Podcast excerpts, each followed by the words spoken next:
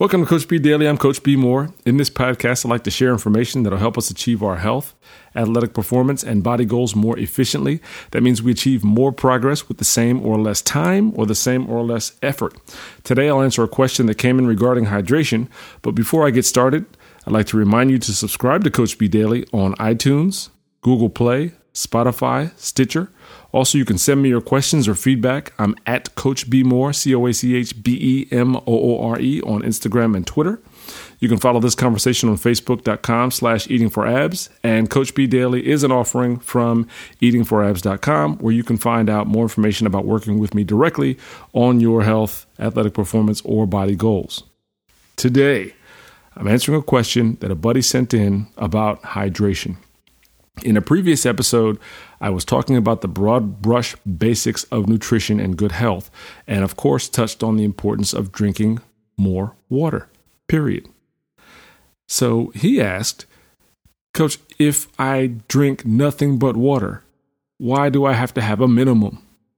And I don't know if he was serious with the question, but I think it's a good opportunity for me to tell a story, and hopefully, it'll help out in your understanding.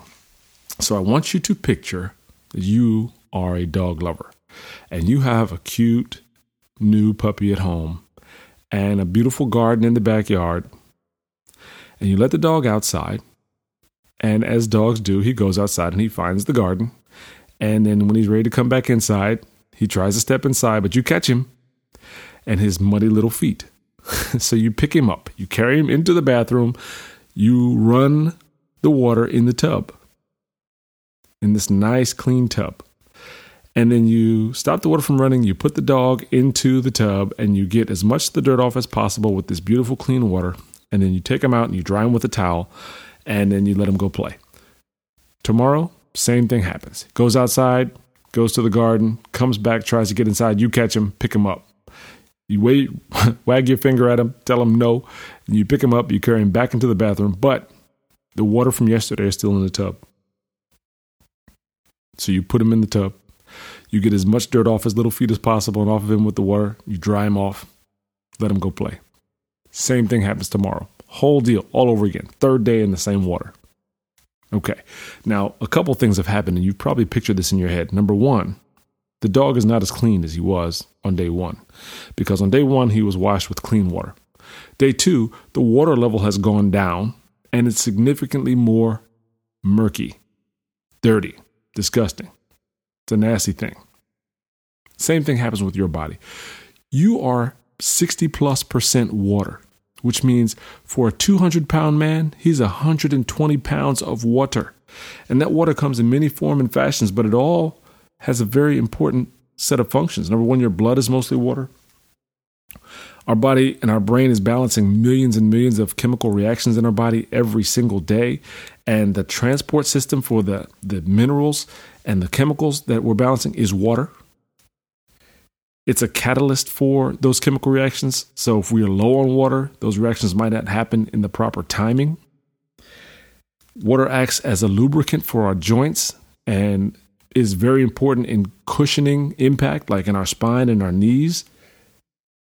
And it's also a temperature regulator, because when you get hot, what do? You sweat, right? So all the time, just like when you pull that puppy out of the water and you dried him off with a towel, that causes the water level to go down. All the time when you get up and you go to the bathroom and urinate, or when you sweat, or even when you're just breathing, and if you put your hand in front of your mouth right now and blow, you know that you notice two things. That air that comes out of your lungs is moist and warm. That's moisture leaving your body. So every single day, just like that bathtub, water is leaving your body. And the water level is getting low, and you've got to replenish that. Also, just like that dirty water in the tub, your body is doing millions and millions of chemical reactions, all of which cast out something, all which has to be rinsed out, and that's why we urinate. There's a lot happening. You have one really important job when it comes to water. That's drink plenty of it, because your body depends on it. It's made of it and it depends on it. And not just to have it like a camel or some type of closed situation. It's you're an open system, an open chemical system, which requires input and outflow to work properly. So that's the deal. And I hope I answered the question adequately. I hope that your takeaway is, man, I probably should just prioritize drinking some more water. And I want you to get this straight also, because I don't want you to confuse water with anything else. There's nothing more effective. Mio or Crystal Light is not an effective replacement for water. Seltzer is not an effective replacement for water. It doesn't mean that these things don't count towards getting hydrated. Yes, they do. If the options are, I'm going to have a soda or some Crystal Light, yeah, probably, because you don't have the carbonation and things like that. But if the option is water, which is always available everywhere, and something else, no question, no doubt. There's no comparison. The only other thing that I would say that you should add in is tea, for the obvious reasons that it's full of antioxidants that'll help you stay alive and protect you from disease, and it's mostly made of water. Maybe black coffee occasionally. Stay away from the creamers.